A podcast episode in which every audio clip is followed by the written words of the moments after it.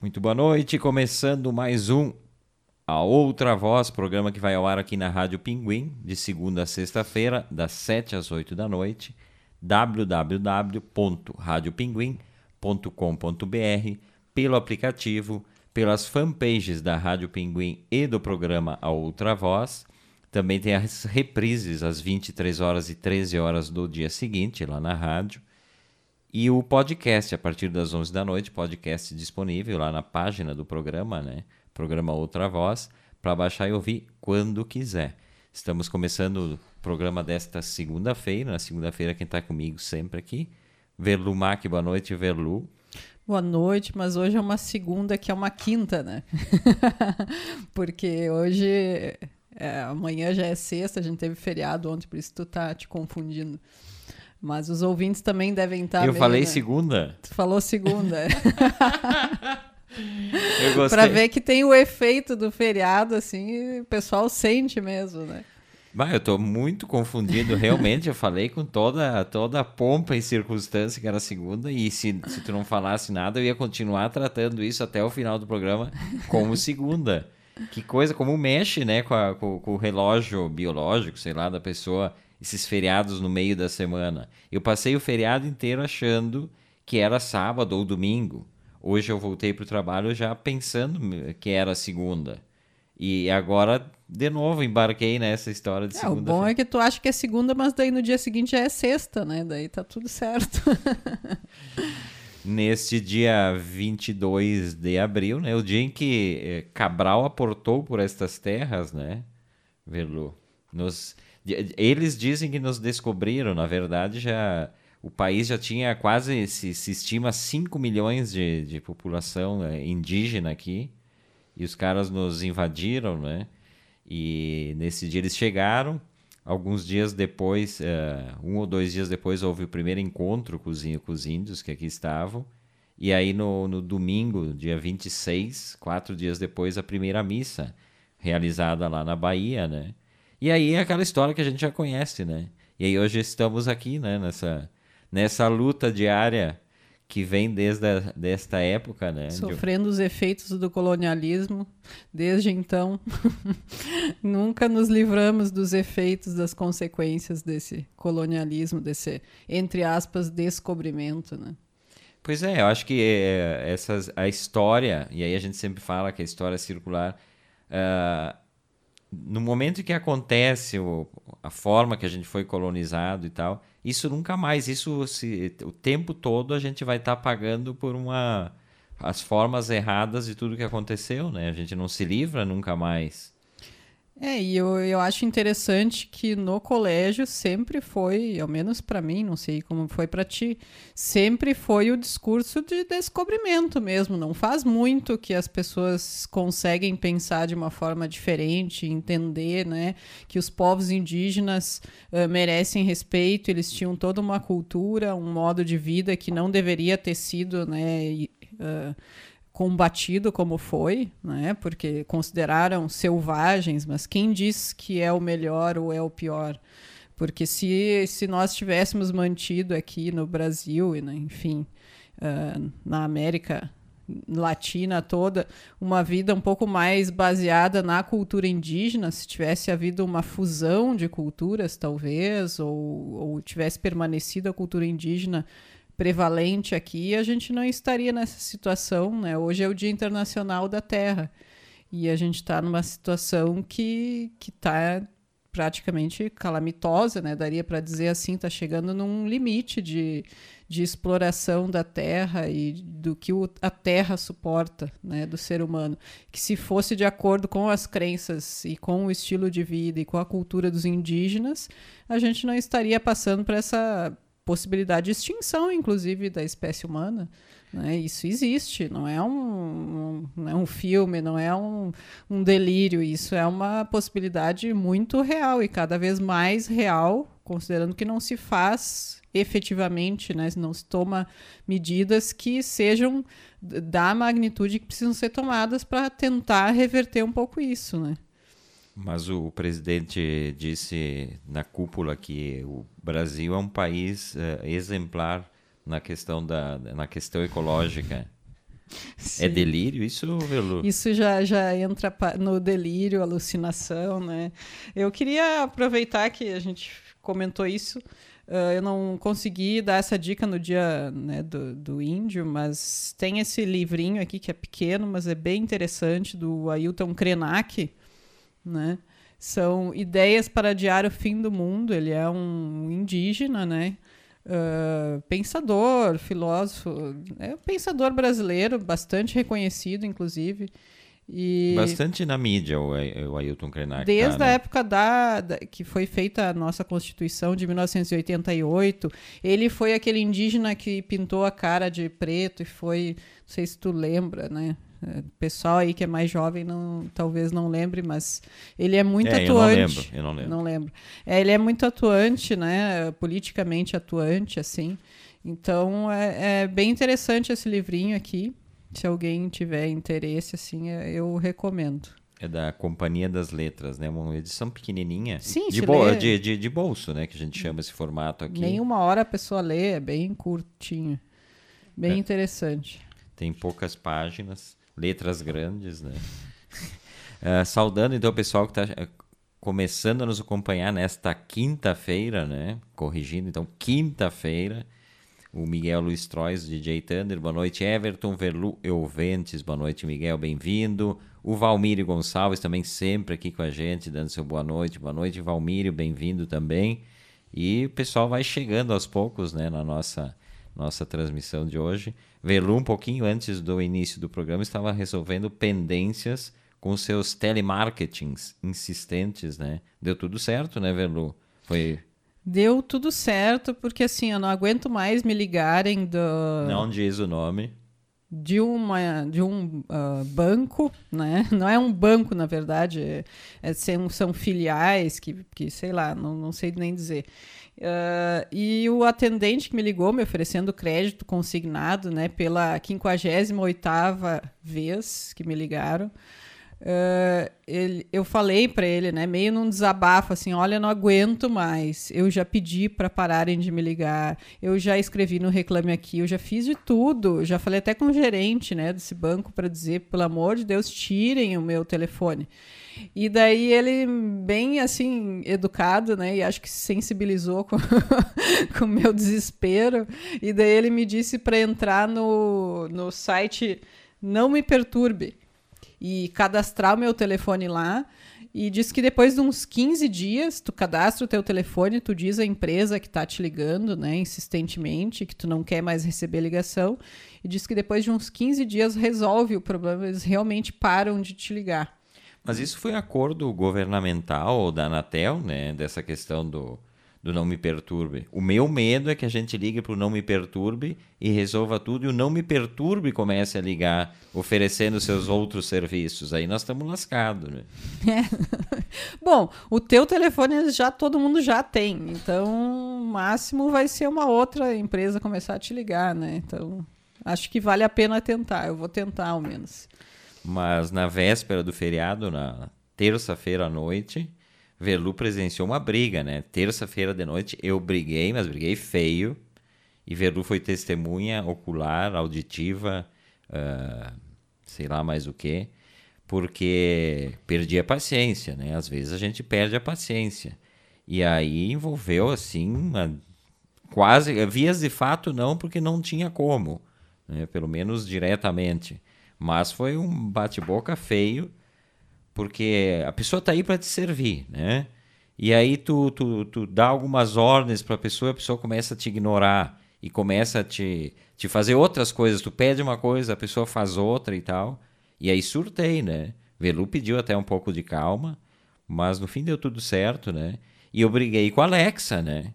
Alexa, para quem não sabe, é, a, é assistente de voz de alguns sistemas aí, no caso do, do, do da Amazon, Alexa. Tem outras personagens aí, tem a do Windows e tal.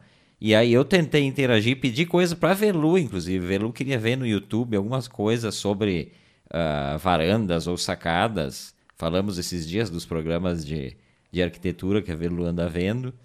E aí eu, eu solicitava ali por voz, em vez de digitar, que é chato ficar digitando, né? Fui pedir auxílio da Alexa, que está aí para isso. E aí eu falava sacada e aparecia batata, sei lá o quê. E aí começou, e a Velu começou a rir muito disso. Comecei a ficar irritado, muito irritado com a Alexa. E aí eu comecei a usar palavras de baixo calão com a Alexa. E aí piorou tudo. Porque eu dizia, por exemplo, uma palavra, um palavrão, e ela me trazia uma busca de outras coisas lá do YouTube que não tinha nada a ver. Ela se fez de louca, inclusive. Eu dizia para ela, ó, vai para aquele lugar, Alexa. E ela me trazia, o resultado da sua busca foi esse e tal. E aí quase quebrei o controle remoto. E aí no final das contas, não sei se tivemos que digitar ou digitar. E aí a, desistimos da Alexa. Eu já tinha me incomodado com esse tipo de, de buscador. Uh, tinha uma época aqui no programa, eu consegui desativar depois de muito tempo, que sempre que eu falava alguma coisa determinada no programa, a, a assistente do, do Android abria aqui do Google, não do, do Android. Google, é. Que eu não me lembro o nome dela, que é uma mulher também, né? Também. Por sinal, são sempre mulheres. Será que para evitar que as pessoas briguem e xinguem, Verlu? Por que, que são mulheres as, atende as assistentes virtuais? Uh, são mulheres em primeiro lugar, porque quem cria essas assistentes virtuais são homens, né? E os homens, de um modo geral, assim, esses homens que trabalham nessas empresas, eles têm uma visão ainda um pouco machista e acham o quê? Que a mulher tá aí para ser uma pessoa dócil, amável, responder amigavelmente, sempre, nunca se irritar, né? Servir, basicamente servir ao homem. Né? É, é, esse, essa é a função da mulher. Então eles colocam sempre o nome de uma mulher na assistente, né? reforçando esse estereótipo aí.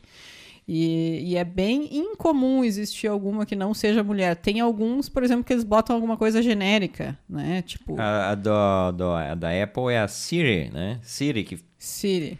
Ei Siri, tu tem que dizer para ela. Tem a Cortana do Windows, né? É essa aqui, é, é, essa, tá, essa é a do Windows, tá. Tem a Bia da Bradesco, Cris da Crefisa, Lu da Magazine Luiza, e assim vai, é uma lista de, de atendentes, né, virtuais, robôs, no caso, mulheres. E, e, comumente ainda com uma figura, né? Eles criam ali uma imagenzinha como se fosse de uma mulher, né?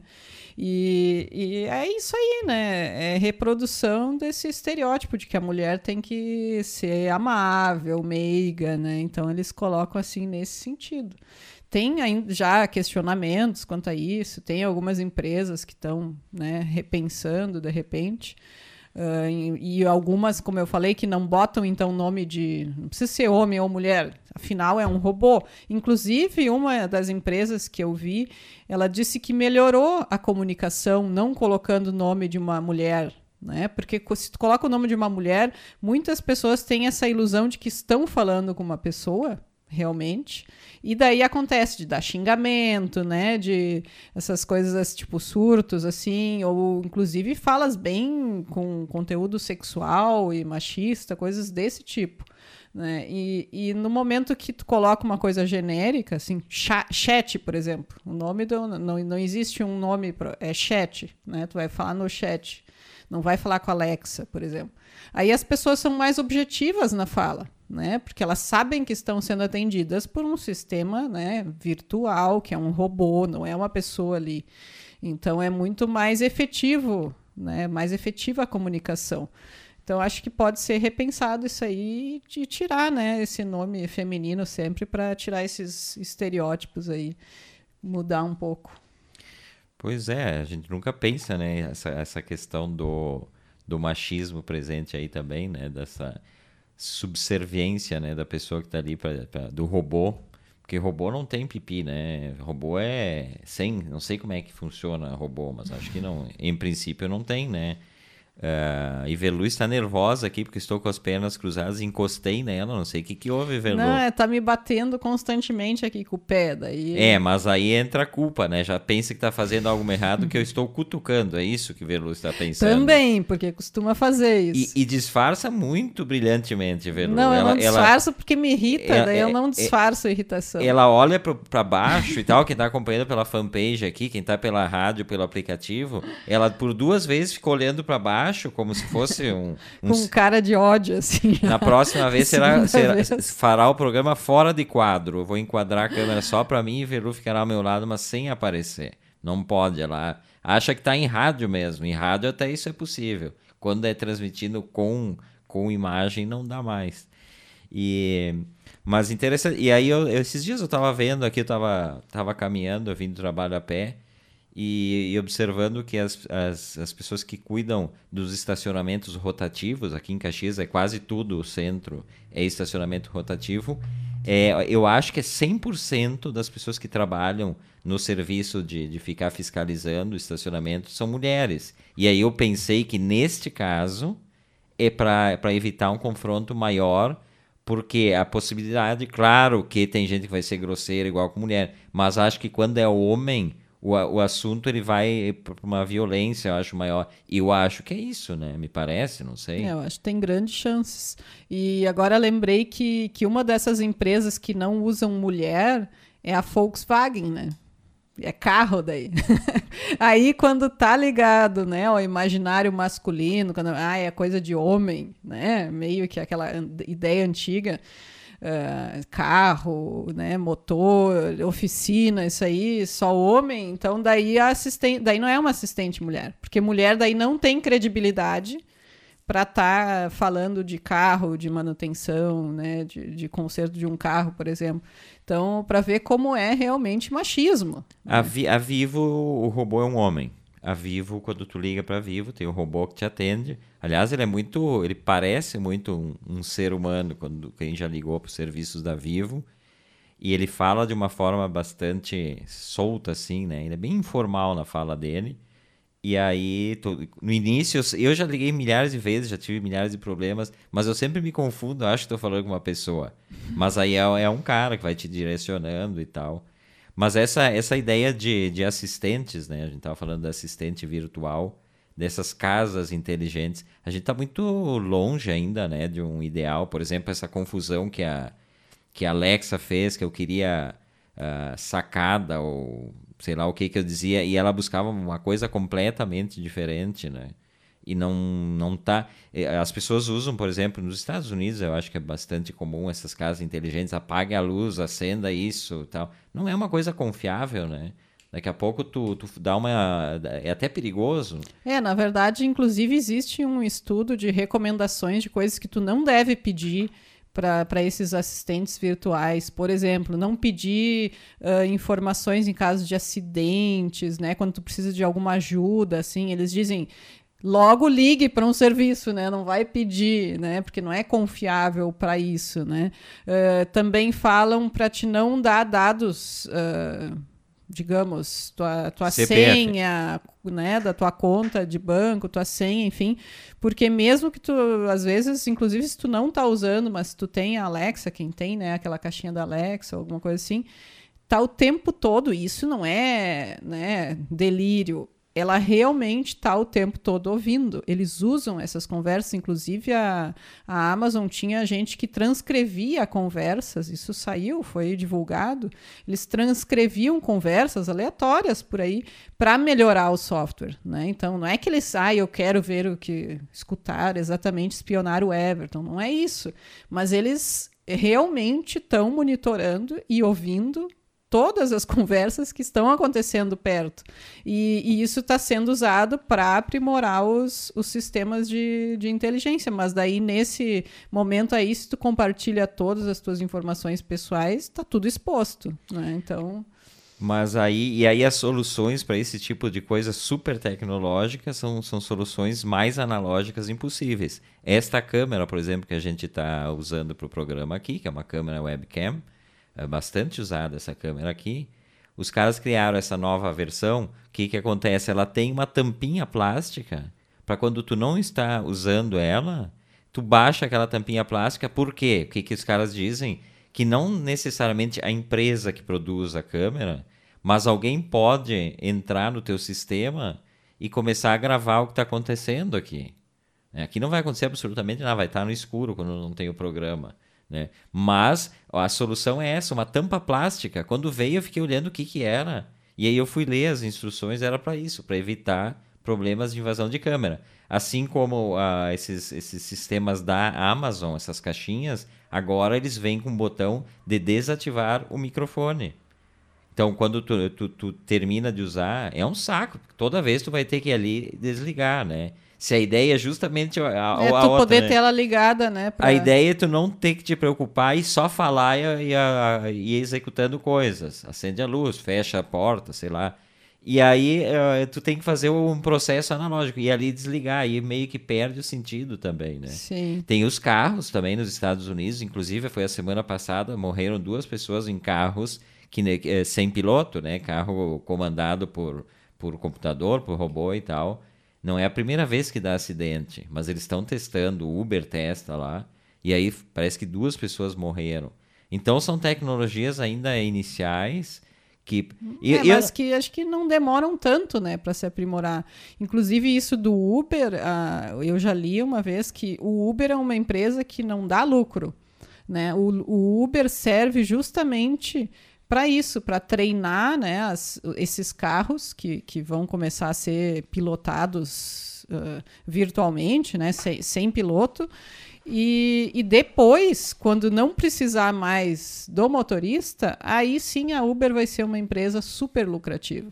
Porque daí eles vão ter carros que eles vão disponibilizar para o serviço, né, de, que, se, que, é o Uber, mas sem piloto. E daí eles vão ganhar totalmente o valor né, das corridas. Então, diz que é um investimento para que no futuro não tenha mais motorista nos Ubers, né? É uma coisa. E quem quiser assistir, vou dar uma dica de uma série que eu, que eu assisti, não toda ainda, mas já assisti alguns episódios, se chama uh, Mr. Robot, né? Mr. Senhor Robô. Robô é que está na Amazon Prime, que é de um, um hacker, né? Então mostra um monte de coisa, assim, tu começa a ficar bem neurótico, inclusive da câmera ali. Eles, eh, os hackers conseguem, se quiserem, acessar a câmera do teu notebook, de qualquer coisa. E, e no, nesse, nesse seriado aparece bem esse tipo de coisa que a gente acha que, né, ai, não, não acontece, mas é super fácil de acontecer. Vamos dar uma saudade ao pessoal que está nos acompanhando aqui, vamos ler o que estão contando pra gente aqui. Quem chegou aqui também, a Liliana Notari Rigatti, o Christian Heck de Lima, a Patrícia Noronha Versa, inclusive a Patrícia e o Melchior também acompanham juntos, né? Uma dupla aqui. A gente tem o pessoal que acompanha o programa no Face de marido, mulher, enfim. Uh, eles são uma dupla aqui. Ele botou que na Siri tem opção de voz masculina também, então tu pode selecionar. E como será o nome? Porque ninguém sabe, né? Não, mas aí o nome é, aí o nome é aquela coisa genérica, né? Hum. Quem tá aqui com a gente também, o trio, né? Ângela, Zé Carlos Tiqueleiro e Luciane Macari, dando seu boa noite, boa noite, gente, bem-vindos também ao A Outra Voz. O Christian Heck de Lima disse boa noite. Falando em série, chegaram a ver a nova da Netflix sobre o maior roubo da história da arte. Passei ontem, estava zapeando atrás de alguma coisa, vi isso aí, achei interessante, mas era muito tarde, era quase duas da manhã. Aí vi uma que tinha 40 minutos, uma série, não, um, um mini doc, ruim pra caramba, que era sobre um cara que quase foi condenado à morte por um assassinato que não tinha cometido. A história não tinha nenhuma emoção, nada, e eu dormi metade, mas vou, vou, vou listar como visto, né? Nem ou, sei. É o, ou era o horário e o teu sono? Não, não, era muito não, chato, era, era, muito chato. Uh, o Miguel Luiz Trois falando da questão dos, dos, tele, dos telemarketing ali, ele disse, olha, não sei... Todo dia eles ligam para oferecer empréstimo consignado pro, pro, pro, pro Miguel. Como se não bastasse, agora ligam da área local 54, que confunde, a gente não sabe, uhum. a gente uhum. atende achando que pode ser alguma coisa importante, né? E ele disse que ele não sabe como é que eles descobriram que ele estava aposentado e todos os dias eles ligam oferecendo empréstimo consignado. Mais de 10 ligações por dia. É, isso é impressionante, né? Mas eles descobrem porque tem inclusive órgãos uh, públicos que tem algum funcionário que rouba a listagem e, e libera, né? Não, mas essa, gente... acho que informação de CPF e nome, acho que a gente já pode considerar como um dado perdido, assim, e telefone. Isso já está, né? Já está. Quem acha que, que, que os seus dados de CPF, nome e telefone celular estão protegidos, ah, né? Isso aí não existe mais. Não, e o cruzamento de dados, que é, os sistemas... cruzam dados, sabem sistemas... absolutamente de tudo de ti nas redes. Sistemas informáticos atualmente para cruzar dados é muito fácil. Então eles, eles fazem um cruzamento ali, eles pegam uma lista de CPFs aposentados, aí eles vão selecionando por faixa etária, daqui a pouco eles têm as listas direitinho do público que eles querem, né? Sim, é tudo. Não é aleatória a ligação, né? O Valmírio Gonçalves também botou aqui que hoje não temos o que comemorar, falamos da abre aspas descobrimento do Brasil, né? Porque na verdade descobrimento é uma palavra que para eles sim é, é uma visão eurocêntrica, mas descobrimento eles descobriram uma coisa que eles não conheciam, né? É, mas eles mas podiam visão... ter descoberto e não dominado, né? Não, tá. Isso não é, não é essa a questão. A questão semântica eu estou falando. Descobrimento para os europeus. Para nós não foi descobrimento, né? Foi o, nos acharam aqui. Eu digo os índios. Então é uma questão semântica e aí o que os historiadores condenam é a gente usar essa visão europeia, porque nós somos brasileiros, nós temos que pensar como nós, povo que, que viu a chegada deles, né? Enfim, essa é uma questão semântica. E ele fala da questão dos rios, né? Estão terminando com os rios. É, a questão, questão ecológica é, é complexa, né? Uh, quem mais está por aqui? Acho que eu já citei todo mundo. A Corale Cornucci, querida, sempre com a gente aqui também. Boa noite, Corale, bem-vinda. E o, restante pessoal que eu já, eu já citei. Por falar dessas questões né, de, de entender errado, né? Como a Alexa entende, entendeu tudo errado e brigamos. Quem fez uma dessas também foi o, o 00, sei, sei lá das quantas, né? Seu Carlos Bolsonaro. É, eles têm tanto problema com a questão de gênero, mas é uma, é uma, coisa tão que de, de, deflagra neles uma, um ódio instantâneo que na sessão da Câmara de Vereadores do Rio de Janeiro, onde ele é vereador, da segunda-feira, dia 19, ele, ele conseguiu confundir, era uma discussão sobre a Lei Geral de Proteção de Dados, né, cuja sigla é LGPD, ele confundiu com a questão LGTBQ. E aí, o que, que aconteceu? No meio lá da discussão, ele diz assim: com a autodeterminação, você vê por aí gente que se autodenomina tigre, jacaré, leão, papagaio, periquito. Isso não é piada, ele botou. A partir do momento em que você coloca isso, ignorando legislações superiores que caracterizam o sexo da pessoa como homem ou mulher, X ou Y, parari, parará, parará, daí ele bota, é uma situação jurídica bem complicada. E aí diz que os outros vereadores, tudo se olhando e pensando, tá, mas do que, que ele está falando? É aí que se chegou a essa conclusão, né? Aquela, aquela, aquele ódio que surgiu nele. E aí hoje ele veio para o Twitter dizer que, que, não, que não era verdade isso Diz que é, o Felipe Neto já partiu para para briga com o Carluxo, né? Ele botou assim, Carluxo é burro num nível que surpreende até o pai. E aí ele disse que é, é fake news, que ele sabia do que, que ele estava falando. Ele não sabia. Todos os jornais têm aí, eu tenho até o áudio, eu vi. Então ele surtou com, com a Lei Geral de Proteção de Dados, é o que a gente está falando, inclusive, tem a ver com essa coisa do, de proteção de dados. E ele confundiu e aí ele embarcou num discurso e, é, e aí agora ele quer dizer que ele sabia, que ele estava falando das duas coisas, mas a outra coisa, a questão de gênero não era a discussão da coisa. Então tem que cuidar, né? Tá tipo Alexa, o Carlos Bolsonaro. Não, e a, just, resposta dele, né, bastante amigável, assim, confundir porcaria alguma. Com ódio no coração. revoltada, hashtag revoltada. ficou brabo o homem, né? Ficou brabinho, né? É, é porque assim, a gente, isso é aquela questão, né, de ser odioso, né, nas redes, e, e o pessoal às vezes não lê, a gente sempre fala isso, o pessoal não lê a, o que está escrito e já sai dando patada, né? E aí ele tentou manter. Tipo, tipo radialista, né? Fala uma coisa errada aqui, o Everton fala alguma coisa, mantém até o fim, né? Depois... Tipo, é, hoje é segunda e vai segunda até. para quem não tava no início do programa, eu apresentei o programa como se fosse segunda-feira e Velu ficou quietinha, só falou depois, me disse é, fez uma, um sarcasmo todo, né, Verlu? Mas Imagina. A outra voz, então, desta quinta-feira, eu, Everton Rigatti, Verlu Mac, batendo um papo com vocês até às 8 da noite, aqui pela Rádio Pinguim. O programa vira um podcast depois, né, lá no Spotify, para quem quiser baixar e ouvir. É, programa número 183. Somos corajosos, né, Verlu Mac? 183 programas. Isso já era assunto para estar na capa do jornal local, não achas? Não, acho que sim. Tem os programas aí que tem meia os dúzia. Os persistentes. Não, tem os, tem os programas aí que tem meia dúzia de episódios e já são capa toda semana, pô, chamando pro programa. Nós nada, ninguém nos chama, ninguém nos ama, ninguém nos quer. Velu, Velu acho que não, né? Acho que eu sou um, muito carente. Pois é, tem que cuidar aí com essa, essa carência também. Tem que manejar isso aí melhor. Lidar melhor com isso. Eu tava, eu tava lendo, eu recebi um e-mail, na verdade, eu fiquei até chocado com essa questão. A gente sempre fala de livros, né? E livrarias, que a gente gosta tanto. A livraria Cultura, que vem num processo de, de quase foi à falência, está num processo de ajustes e tal, tem, tem dívida para tudo que é lado, fez acordos, inclusive o grupo Zafari deve aluguéis em São Paulo, uh, deve muito para as editoras, porque comprava em consignação, né?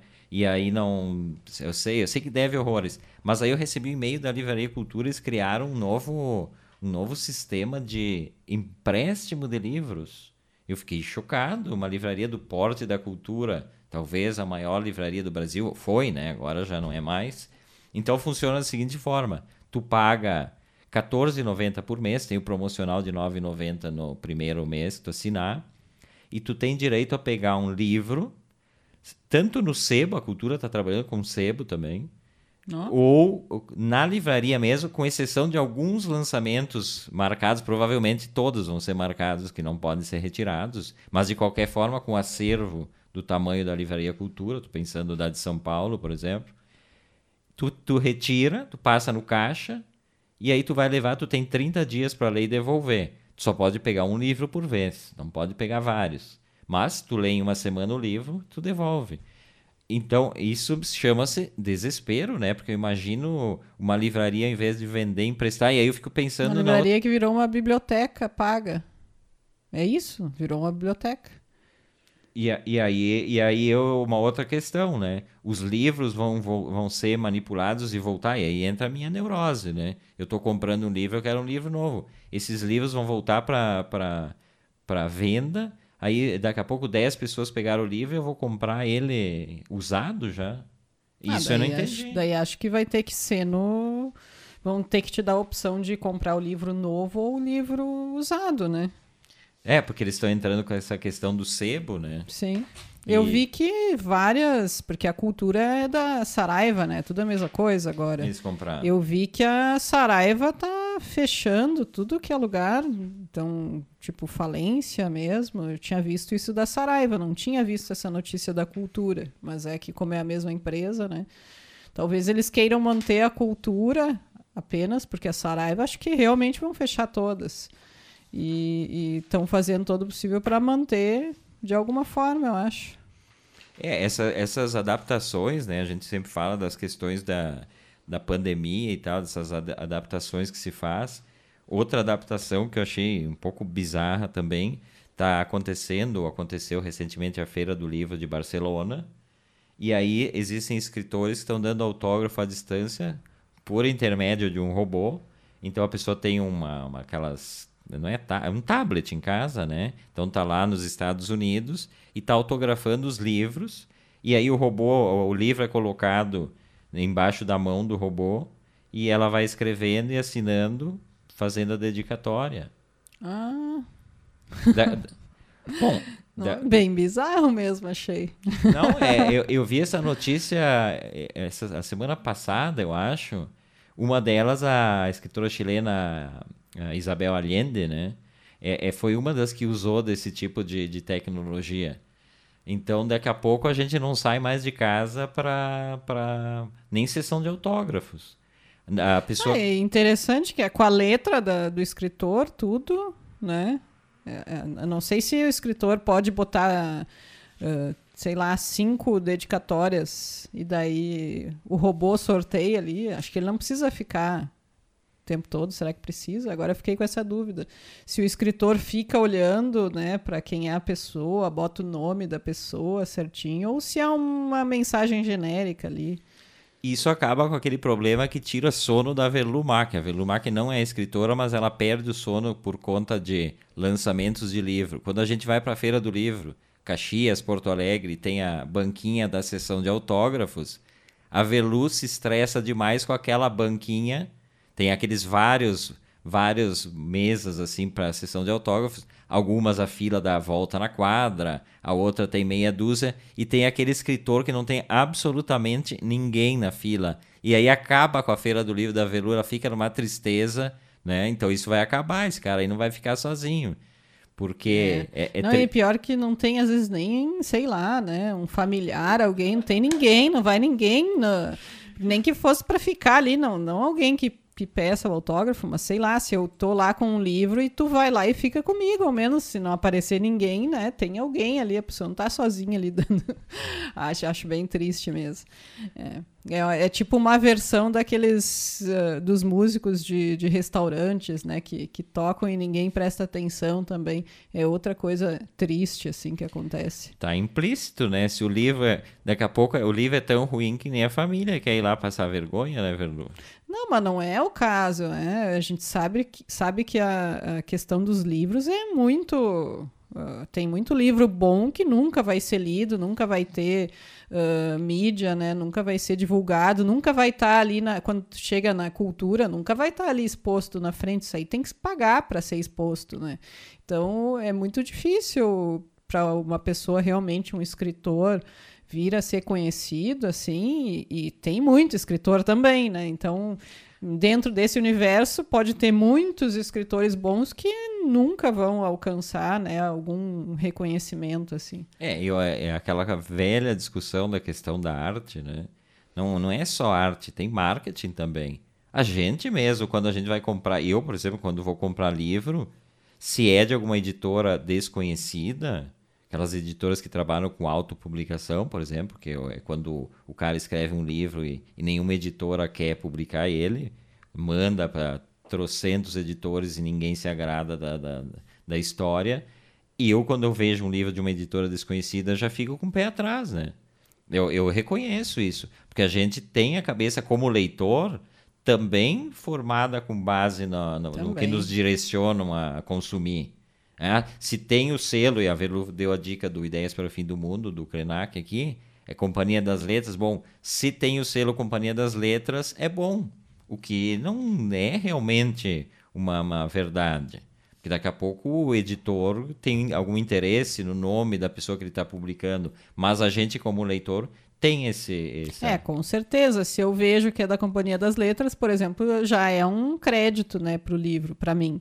Se eu não conheço nada e eu estou ali com um monte de opção de livro e eu vejo que é de uma editora que eu nunca ouvi falar ou que é um da Companhia das Letras, às vezes tu não ouviu falar do escritor, mas uma editora já conhecida, tu já pensa, bom, não pode ser tão ruim. Né? já, já tem meio essa ideia aí. E, e às vezes está errado, às vezes tem, tem coisas maravilhosas que só não tem o espaço, né? Porque a gente tem isso em todas as artes. E, e, gente que nunca vai ter o espaço, né? Inclusive nas artes visuais, né? que, que eu faço parte, então é, é comum, a gente deveria se abrir um pouco mais a isso.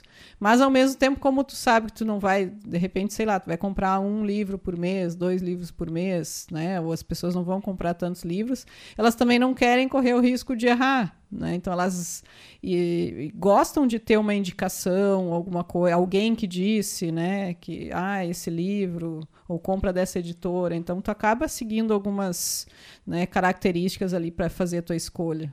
Pois é, mas aí também entra aquela questão, aí é discussão para 80 mil a outra voz, o excesso também de produção artística, né? Tem isso. A gente eh, consegue ler um número X de livros por, na vida, ver um número X de filmes, só que a produção ela está cada vez maior e coisas que. E aí, obviamente que tem coisas que são de pouca significância, pelo menos eh, para gostos pessoais, né? Vai ter o cara que, que, que produz coisas que não tem o mínimo interesse de ver. Isso não é preconceito, eu não gosto daquilo. E, e, e, aí, e aí é difícil. Eu tava, a gente falou esses dias da questão né, em Lisboa aqui, que não, não foi aprovado no edital trajetórias culturais, uh, em detrimento de muita gente aí que, que a gente nem conhece. E aí ele fez aquela campanha, campanha de arrecadação de, de grana ali, já superou em três vezes o que ele tinha marcado ali, 7.999, já está quase 22 mil, quase três vezes. E ele então ele está propondo 30 mil para fazer um EP com quatro músicas e mandar para as pessoas que, colabora, que colaboraram, Verlu colaborou inclusive, uh, para poder baixar, fazer o download. Né? E aí ele vem sendo atacado, e aí eu acho errado. Ele vem sendo atacado, ele foi atacado por um ensaísta, não, não, vou lembrar o nome do cara, até porque eu, eu li, achei tão patético que ele escreveu. Mas o cara escreveu naquela revista, o Jornal Matinal, tem um em Porto Alegre aí, e o cara fez um ensaio enorme ali, e aí ele desce a lenha no Ney Lisboa, acusando ele de, de menino mimado da, da cultura e tal. E eu não acho que o Ney Lisboa. Entre ouvir o Ney Lisboa, que é um cara que eu gosto, me criei ouvindo o Ney Lisboa, e daqui a pouco ouvir alguma coisa que. Que tá, tem aquela coisa, ah, tu não é conhecido, mas daqui a pouco eu ouço uma coisa e não gosto. Quem é que vai me obrigar? Não, eu tenho que ouvir o que é novo. Não, eu ouço o que eu gosto. E ele foi atacado violentamente por um outro, um outro grupo também de, de pessoas uh, de. Eu não lembro o nome, é, coisas de Facebook um ali. Coletivo, acho. É, esses coletivos e tal. Eu acho deselegante, desnecessário e repito o que eu falei aquele dia no programa. Trajetória cultural nem Lisboa tem. Por, for, por, por conta do trabalho dele. Ele nunca foi queridinho da mídia, por exemplo. Não venham com esse papo aí. Ele foi atrás, até hoje ele corre atrás. Os últimos discos dele, e a gente também participou, financiamento coletivo. Ele foi pioneiro. Em 1981, ele lançou primeiro o crowdfunding. Na época era um papelzinho, um bônus, o bônus disco que tu comprava. Então, um cara que sempre batalhou pela carreira dele, um cara que tem talento, porque também Sim. tem uma coisa que se distorce, né? Não, a pessoa não tem talento, mas tu tem que apoiar. É, acha que tem que ter reconhecimento também, tem que né, saber que talvez tenha tu, tu tem algum talento ali, mas daqui a pouco tem 100 pessoas que têm mais talento do que tu, né? Ou fazem alguma coisa que agrade mais do que tu e que vão ter um reconhecimento também. Né? Não, não, também não dá para pensar, ah, sou injustiçado, né? sou vítima. Sim, muita gente tem um trabalho muito bom que nunca vai ter reconhecimento, mas muita gente também não tem um trabalho bom. E é do jogo. Né? E, e não vai ter reconhecimento porque não tem um trabalho bom, às vezes. Né? Então, se já é difícil ter o reconhecimento, então, uh, para te chegar a ter, realmente tem que ser bom, né? Tá, tirando a gente sabe que existe, né, uh, todo aquele tráfico de influências e indicações e nananã. Mas não é o caso do Ney Lisboa da vida. Exato, não é o caso do Ney Lisboa. Então, acho que no caso dele, ele tinha todo o direito de, de, né, de, de questionar como tinha sido feito esse edital, né, o que, que eles tinham usado de critérios e porquê das notas, porque, enfim ele realmente é uma pessoa que no Rio Grande do Sul tem trajetória, não dá para dizer que não. E se o título do edital era trajetórias, né? Então, acho que, tendo sido contemplados 1.500 trajetórias, acho que tinha espaço para ele, né? Nesses 1.500 aí, acho que ele tá, deveria estar tá entre um dos primeiros, inclusive, né? Ou se dê nome a novos nomes da música, novos Mas daí nomes. seriam aí é outra é, outras possibilidades. Tanto que foi né? cancelado, né? Tá suspenso isso aí, por tanta falcatrua que os caras descobriram aí, parece que tá suspenso, não sei como é que é. É que daí as pessoas que ganharam agora estão provavelmente revoltadas, né? Porque vai atrasar tudo, ou não vão receber mais, enfim. É, porque o, o que, que acontece né, nos meios artísticos? Tem um cineasta independentíssimo argentino, tivemos a honra de bater um papo com ele, que é o Raul Perrone, Raul Perrone, que é um cara da província de, de Buenos Aires ali, mora no interior, uh, se não me engano é Ituzaingó, uh, terra do Ricardo Pilha, onde nasceu o Ricardo Pilha. E o, o Raul Perrone é um cara que tem uma carreira tem alguns filmes que a Velu tem vontade de matar o Perrone, né? já vi uhum. alguns, né? Mas é um cara independente que pega, faz seu filme, junto uma, uma, uma gurizada aí, é um senhor já, né? Deve ter seus 60 anos. E tem uma trajetória também no cinema independente argentino. E esses dias eu vi uma postagem dele, ele sempre bate nessa questão, que era mais ou menos o seguinte: deixem de encher o saco de dizer que vão sair para filmar e vão filmar. Porque é uma coisa que acontece hoje, né? A pessoa vai fazer um filme e antes do filme ser lançado, às vezes demora um ano para o filme ser lançado, tu já viu o filme, tu já viu todas as cenas do filme, tu já sabe tudo, porque todo dia a pessoa está postando fotinho sua no, no, no set, na, no, no, não sei aonde, na montagem. É, se inverteu a lógica das coisas. Tu tem que criar a tua trajetória fazendo o produto, né, o produto artístico, e a partir daí as pessoas uh, começarem a ver e as pessoas valorizarem, enfim. Eu sei que é um meio difícil, mas, eh, mas tem isso, né? A, a ideia do que tu tá fazendo é mais importante do que tu tá fazendo. E aí as pessoas postam uma foto do primeiro dia de gravação e aí a pessoa diz, parabéns. O outro diz, ai, sensacional. Mas parabéns pelo quê? É um processo. O, o que importa é o produto final, né? Mas tudo bem, eu gosto das minhas tretinhas aí, pessoal. Sempre falo pensando em alguém essas coisas, a Verlu sabe. Algum que outro muda, né? O alvo muda. Quem está chegando aqui, né, numa outra voz desta quinta-feira, chegou atrasado, já estávamos sentindo a falta, o Luiz Marasquim Abrianos, dando boa noite, Everton, Verlu, Old Dog e todos os amigos ouventes. Um pouco atrasado, mas presente, não. O importante é dar a passadinha aqui, dar seu oi, né, com a gente.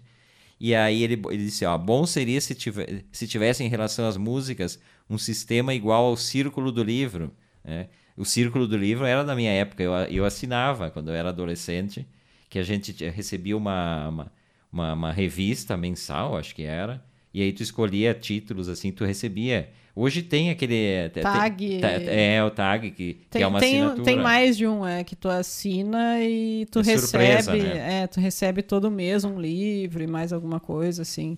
Então tem meio que voltou, só que agora normalmente tu não escolhe, eles mandam, né, algum algum livro. A Ubu tem, a editora Ubu também tem o deles. Eu né? não gosto, eu particularmente não gosto, porque eu já não estou numa fase em que eu quero é, alguém que, que, faça a curadoria para mim. Eu prefiro escolher o livro que eu quero, até porque às vezes, por exemplo, da Ubu, que tem livros que normalmente me interessam, mas muitos eu, a gente já tem, né? Aí daqui a pouco tu assina esse circuito Ubu e tu vai receber um livro que tu já tem, então não tem sentido também. Vamos falar de, de dois aniversários importantes de hoje. Eu começo falando de um cara que eu conheci aí por meio do audiovisual. Eu já contei, acho aqui, Paisagens Rítmicas, que é um documentário que acompanha a trajetória do Júlio Falavinho, baterista uh, aqui de Caxias do Sul, que acabou indo para mora no Rio atualmente, tal, um cara que se largou no mundo atrás da, da música. Tocou com Ney Lisboa há muitos anos, o Júlio, né? um baita de um baterista e toca com a, com a esposa também, a, a, Bianca Gismonte, filha do grande Egberto Gismonte, um dos maiores nomes da música brasileira. E aí a gente foi gravar com o Júlio e uma das locações era no estúdio Monteverde. O estúdio Monteverde, que é lá na Serra da Cantareira, no meio da Mata Atlântica.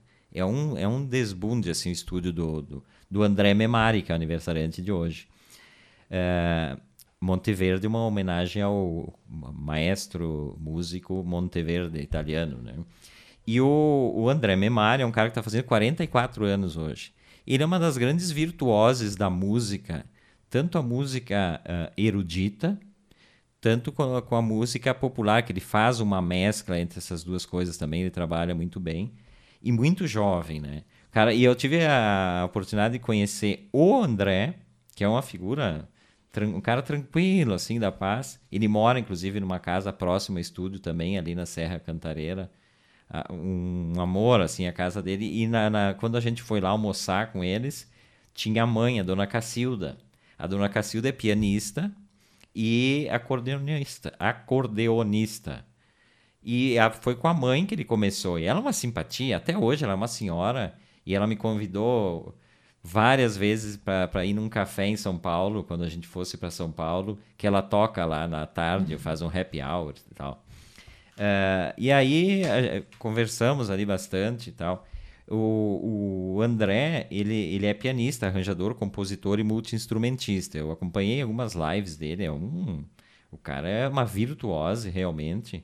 E só não é conhecido, mais conhecido, claro, no meio musical todo mundo respeita o cara mas porque a gente não valoriza, né? Um país que não valoriza a arte, né? De, de, ainda mais uma arte um pouco mais, como é que diríamos, né? Tem aquela coisa, não pode se falar em alta cultura e baixa cultura, mas alguma é, coisa. Na verdade, é mais restrita, né? É, no Brasil não existe, nem só no Brasil, porque música clássica e música assim do tipo que ele faz é, tem um público restrito em todo mundo, eu acho, né? não é só aqui. Aqui no Brasil, atualmente, para ter um grande público, tem que ser sertanejo, né? que acho que é o que mais toca atualmente. Uh, então, é difícil né? Porque é um público pequeno que, que ouve e aprecia esse tipo de música. Mas ele é realmente, né? Alguém, uma referência no Brasil. O Luiz Marasquinha Briano está botando, André é excelente. Não, é de se arrepiar. Eu chorei vendo umas lives que ele fez, logo no, no início da pandemia, lá no ano passado, inclusive uma com a mãe. Acho que a Velu viu alguns trechos comigo que é emocionante onde ela conta ali, né? Ah, ele... eu vi, eu vi que ele fez uma ajudando um lugar também, né, que uh, pedia doações por QR Code e daí as doações iam para um espaço que cuidava de crianças vulneráveis, uma coisa assim, né? E no estúdio dele, que é o, o estúdio dele é um é assim, é, é, uma, é um pé direito, sei lá, 10, 15 metros, é uma casa, todo cercado por mata, a gente gravou ali muita coisa. Ele tem um piano parece que tem dois no Brasil daquele piano. E ele é todo tecnológico também, tudo equipado com câmeras, porque daí ele faz né, essas, essas, essas lives. Ele, ele começou num conservatório, ele já tocava algumas coisas com a mãe, mas ele começou num conservatório aos 8 anos de idade. Aos 15 anos ele já tinha no seu catálogo de peças quase 200 peças. É um troço absurdo assim. E aos 11 ele já tocava com, com bandas em bailes locais e tocava também com, com grupos de jazz em casas especializadas em, jazz. Tem, ele, ele tem prêmios assim internacionais, inclusive. Ele, ele assinou uh, recentemente com, a, com a, uma das maiores uh, uh, gravadoras italianas, a Egea, para fazer cinco discos. Acho que ele fez um até agora, de jazz. Ele é solista da Orquestra Sinfônica do Estado de São Paulo e ele já tocou com gente assim. Uh, ele já fez turnê com Nausete, com Ivan Lins, com a Joyce, né, que são os caras do MPB forte, mas já tocou com Maria Bethânia. Enfim, ele tem uma trajetória uh, que é de arrepiar, de pensar que eu, quando eu falei com ele, eu já fiquei constrangido. A gente fica até constrangido, uma pessoa que tem um. Né? E eu, eu, por coincidência, eu tô lendo uma, uma biografia, tô terminando. Eu falei esses dias do, do Piazzolla uma biografia excelente, agora não me lembro de cabeça o nome. Mas aí as coisas que se fala do Piazzolla servem para André Memari. É, é aquela coisa de misturar a música popular com a música erudita, que ele faz muito, que é o que o Piazzolla fazia, a música popular, no caso, o tango, para nós o MPB, e misturar isso com a música erudita. As referências muito fortes do jazz, ambos têm essa referência. E a questão da improvisação, que é muito forte no trabalho do André Memari, todo mundo fala isso. E a improvisação, ela vem do jazz. O jazz é o, o improviso, né? Então, tem coisas, passagens do livro, se tu tirar o Piazzolla e botar André Memari ali, serve uh, perfeitamente, né? Então, lembrando os 44 anos né, do aniversário do André Memari, quem quiser conhecer o trabalho, busca ali, tem canal no YouTube. É lindíssimo, lindíssimo trabalho. Outro aniversariante do dia, e aí do cinema, para mim, um dos maiores atores do cinema americano, eu que não gosto muito, torço o nariz para o cinema americano em geral, mas o senhor Jack Nicholson, fazendo 84 anos hoje, velho. É, ele nasceu em 37, é, então 84. Né? Ele que tem uma história bem inusitada, assim, né? Que que ele a vida toda achou que a vida toda no caso, inclusive até a mãe dele morrer verdadeira, ele achava que os pais deles, né, que eram a Etel e o John, se eu não me engano, né, na verdade não eram pais dele, eram avós, porque a irmã mais velha dele, que ele achava que era a irmã mais velha dele, a June, era a mãe dele né, que ficou grávida com 17 anos, não sabia quem era o pai, enfim, deu toda uma confusão. E aí a mãe, parece que a mãe, ela era bailarina e a mãe não queria que ela abdicasse da carreira de bailarina. E aí então a avó dele disse: "Não, vamos criar como se fosse nosso filho". A história, a história é dramática, né? E a mãe, no caso, a irmã mais velha, a mãe, faleceu e ele não sabia, né? Ela faleceu de câncer e ele nunca soube, enquanto ela esteve viva, que ela era a mãe dele, né? Uma coisa bem, assim, surreal, né? Se for pensar assim. Ele disse que isso não afetou nada a ele, que ele, né? Que é tudo tranquilo, tudo bem. Mas é uma coisa bem, né? Bem forte, assim, para alguém passar por isso. Sim. E ele só soube isso, na verdade, em 1974, depois que a, a avó, que ele achava que era a mãe, e a, e a irmã, que ele achava que era a irmã, que era a mãe dele, morreram. Elas já estavam mortas. Então não teve nem essa possibilidade desse acerto de contas, né? Que às vezes é importante. Depois que tu descobre uma, uma, uma história absurda dessas. E ele soube por conta de um jornalista da Time, né? Da revista que, que acabou dizendo para ele mas ele nunca quis, por exemplo, saber do pai. Porque Tem... teve né, o, o, que se disse que era pai dele, né, mas ele nunca quis fez, fazer teste. Disse que. que né, não... É, até se entende, né? Nessa altura da vida. É, já morreu a tu... mãe, já morreu a avó, já, né? Já... Tu já levou esse soco na cara. Porque isso aí é um soco na cara, isso que ele diz que não afetou. Imagina aquela carinha dele no iluminado lá. É, todos é... aqueles filmes ali que ele fez meio transtornado tem alguma inspiração na vida real também, né? Ele que diz, ao menos, que sempre quando perguntam para ele, perguntavam para ele se ele era mais parecido com algum personagem dele, ele dizia que ele era uma mistura de todos, né? Ele era um pouco de cada um daqueles que ele fazia. Ele era e não era ao mesmo tempo, né? Então Acho que ali ele sempre conseguiu né, uh, fazer papéis muito fortes assim e sempre dando um toque um pouco diferente, né? Porque tem muitos que dizem, ah, fazia sempre o mesmo papel, mas não, ele se reinventou muitas vezes. Né? Não, eu, eu acho ele brilhante, assim. Eu não sei se me perguntassem quem que eu acho o maior ator americano, se ele, o Anthony Hopkins ou o Jack Nicholson. Eu, eu elegeria esses dois, Anthony Hopkins do Silêncio dos Inocentes e o Jack Nicholson.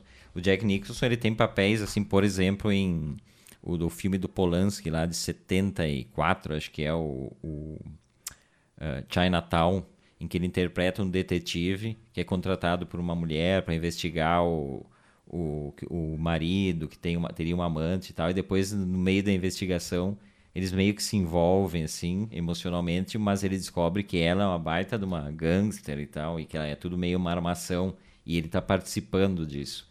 O papel dele é, é, sensacional. Esse é um, é um, é um classicão, assim, que eu já vi mais de uma vez. Uh, ele ganhou o Oscar uh, do Um Estranho no Ninho. Foi o primeiro Oscar que ele ganhou. Né? Primeiro Oscar. Ele já foi indicado dezenas de vezes para o Oscar mas o primeiro foi com Estranho no Ninho e depois teve por Melhor é Impossível, né? Isso como ator principal. Depois tem coadjuvante também. Como coadjuvante também. Como diretor e roteirista, ele nunca teve muito êxito, né? Que ele também foi. Mas como ator, ele foi, né? Foi uma estrela realmente. E aí, quando eu, eu penso nos papéis. Agora, o papel dele no o Iluminado, para mim, é um dos mais marcantes, né? Mesmo que ele tenha ganhado esses outros Oscars. A imagem dele naquela porta, aquela coisa é icônica, né? Tu, tu, tu, tu vê aquilo, tu já te assusta de cara essa ali. É uma imagem que todo mundo meio tem aquilo, eu acho. Eu já vi esse filme umas três ou quatro vezes e, e sempre me surpreende, né? Tem cenas, assim, a cena do, do menino andando pelo, pelos corredores do hotel com aquele triciclo é um filme perturbador, mas ao mesmo tempo ele não chega naquela coisa do, do fantasma evidente, né? Que acaba estragando. Então fica tudo muito na sugestão. E eu acho que é aí que reside, né? O, o, grande, o grande sucesso do Iluminado. Ele fez também, eh, no, Batman, acho que ele fez o Coringa, né? Que aquela cara dele é perfeita para ser o Coringa num dos Batman. Não que eu tenha assistido, eu não assisto essas coisas aí, né? O pessoal sabe que eu sou chato, que eu não gosto de filme de super-herói. Mas o, o, o Melhor é Impossível, ele interpreta um cara super mal-humorado que, que tem que ficar com o cachorro do, do vizinho. Ele mal cumprimenta o vizinho e o vizinho fica doente, uma coisa assim. Ele fica cuidando do cachorro. E ele começa a se tornar um pouco mais humano. E, é, hum. e, e é, um, é um filmaço também. E um estranho no ninho, claro, né? Um estranho no ninho, aquele cara que vive no, no em meio a um hospício lá e tal, que sei lá, mas o que mais me marca, eu acho que visualmente eu acho iluminado, aquela cena lá, né? Sim. E então hoje ele está fazendo 84 anos. O Luiz Marasquim botou aqui, ó. Filmaço O Iluminado, já assisti trocentas vezes. Ó, uma expressão, a expressão nossa, trocentas vezes, né? Gente, o programa está chegando ao final. Deixa eu ver que horas são. Até me perdi aqui, quase no finalzinho. Verlumac que retorna na segunda-feira, aí segunda-feira real, né, Verlu? Na segunda de verdade. Beijão até segunda. Gente, obrigado pela participação de todos aqui. Uh, se, amanhã eu estou de volta aqui com o Delano Pieta, né? Sempre lembrando, cuidem-se, evitem aglomeração, mas nossos ouvintes são muito responsáveis com relação a isso. Beijo para todo mundo e tchau!